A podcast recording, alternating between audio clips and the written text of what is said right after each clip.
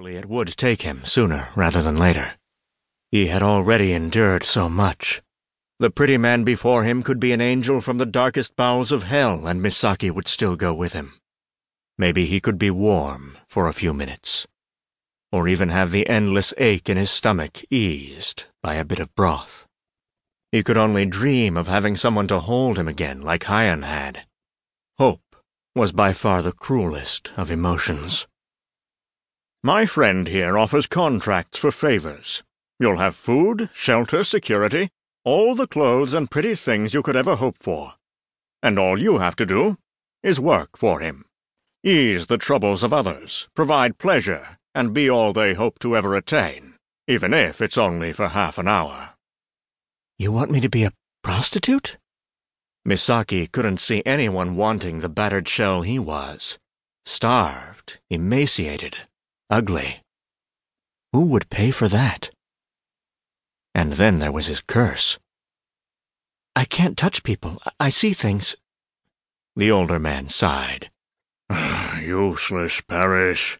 If you want a charity case, so be it, but I don't know how I can use them. Uh, six weeks, Bart. What is your name, child? The younger man, Paris, asked. Misaki. Misaki Itou. Please take me with you. Or kill me. Anything but leave me in this misery for one more day. A shining star indeed. Six weeks, Bart, and you'll be unable to hide the brightness of this little gem.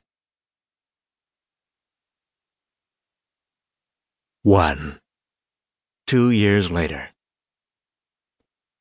The weight suffocated him. It should have been hot, but it was just cold and rank, heavy on his chest. Then there was the smell, almost sweet, but not. Rot. He shoved at them, pushing one away only to have another collapse on top of him. He'd suck in a quick breath, then struggled to find the next. He clawed his way through the flesh, crawling over the broken, the dead, and the decayed, until he finally saw the sky. Black as night, covered with soot, even in the middle of the day. The air was toxic. His heart hammered in his chest. Across the expansive pit of lifeless bodies, he could vaguely see creatures sitting around the edge, gnawing on the remains.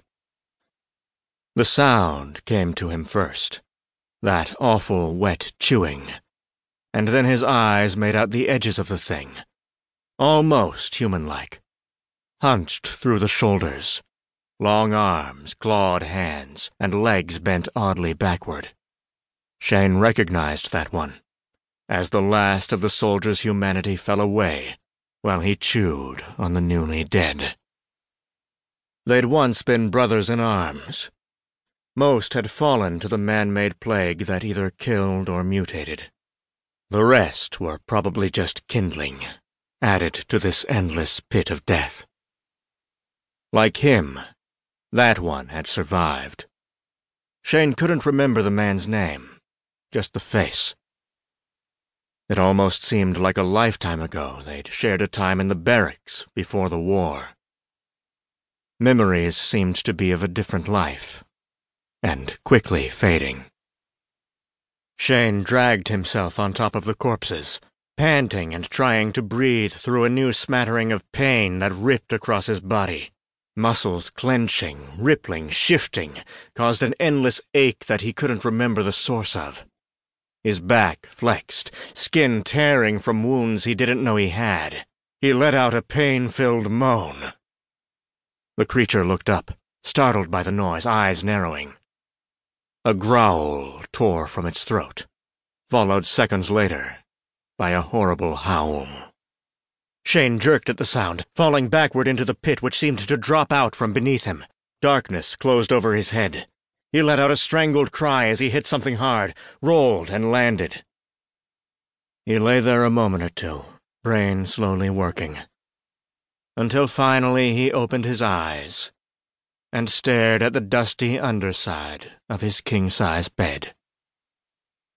His phone sat on the nightstand, chirping a shrill noise that made him groan. He dry-washed his face and yanked himself up off the floor. Always the same dream. He'd have thought that...